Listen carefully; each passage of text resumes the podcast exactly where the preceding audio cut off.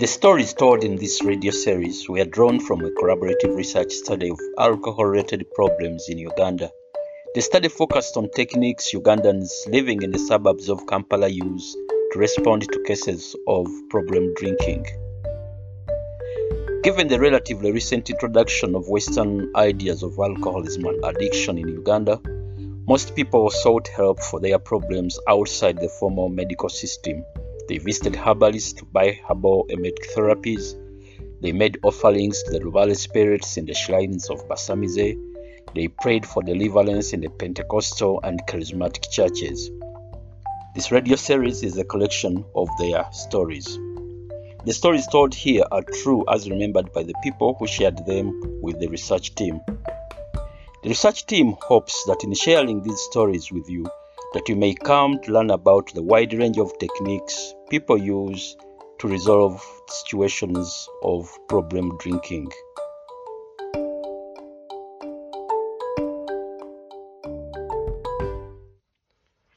I came to realize that I wasn't living a normal life when I was 15 years old.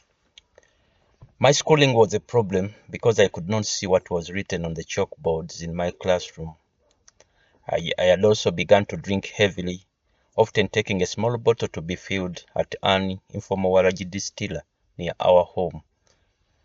I often lied to the distillers that I had been sent by my father to convince them to give me some of the spirit.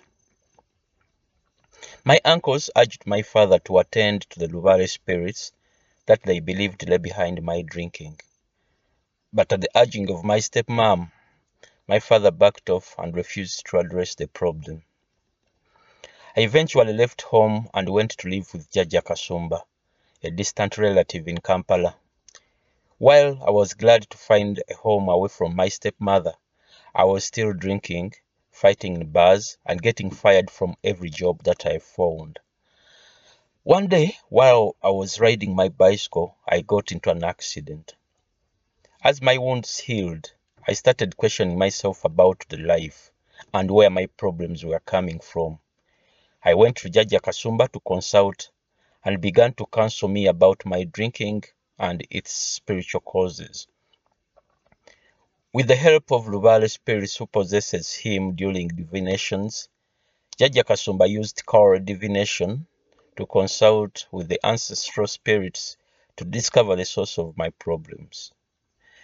The spirits explained that I had two opposing Lubale within me, Kiwanuka and Bamweyana.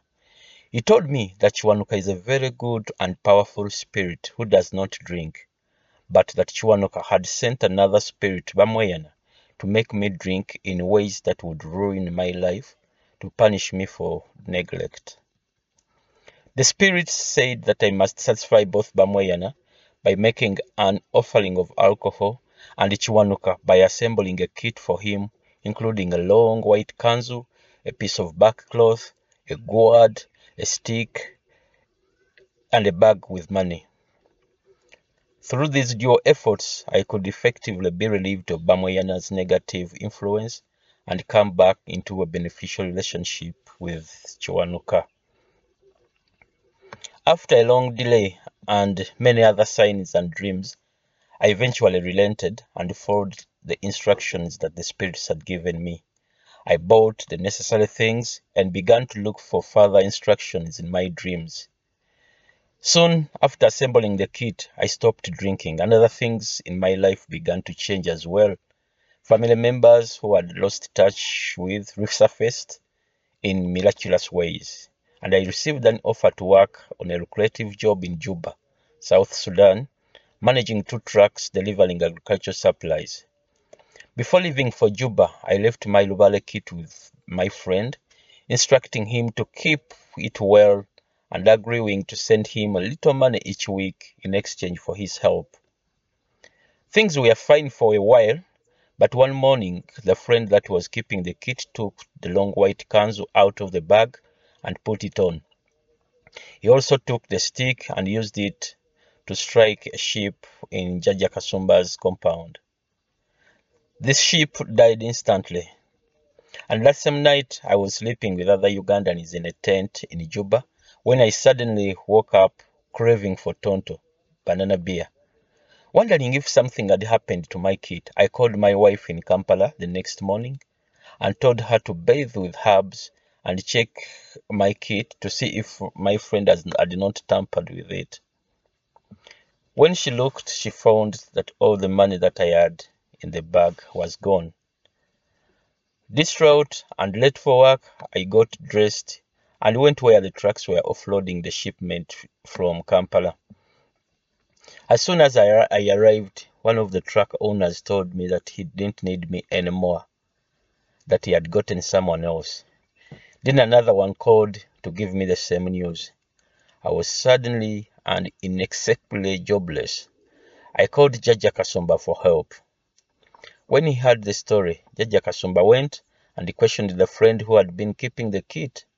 Upon finding that the friend had indeed tampered with my kit, Jaja Kasumba chased the friend from the compound. Now, with no job, I decided to return to Uganda. Before boarding the bus home, I used all of my remaining money to buy tote packs of waragi, stuffing every pocket of my baggy trousers with uh, plastic sachets. When I reached Kampala, I was drunk and nearly unconscious. In the week that followed, I drank with abandon. Luckily, someone recognized me one night when I had passed out on the side of the road and carried me back to Jaja Kasumba's compound. Eventually, I was able to reassemble the kit, and once I did that, I was able to stop drinking. This was in 2012, and since this time, I have not had any problem with alcohol. I make sure to keep the gourds that I have left for Bamwe and are filled with beer. I regularly light fires for Chiwanuka. They have started to take the necessary training to become a Senkulu Mandwa myself. From time to time, I drink a little beer or little tonto, but only during rituals or other offerings. And it never causes me any problems now that I've again settled my problems with Kiwanuka and Bamweyana.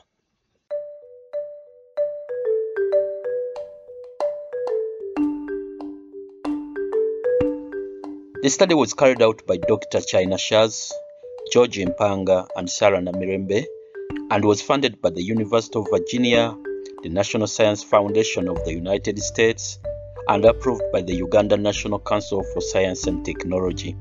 In accordance with the requirements of the Uganda National Council for Science and Technology, they have changed the names of the people involved as well as places and other identifying details.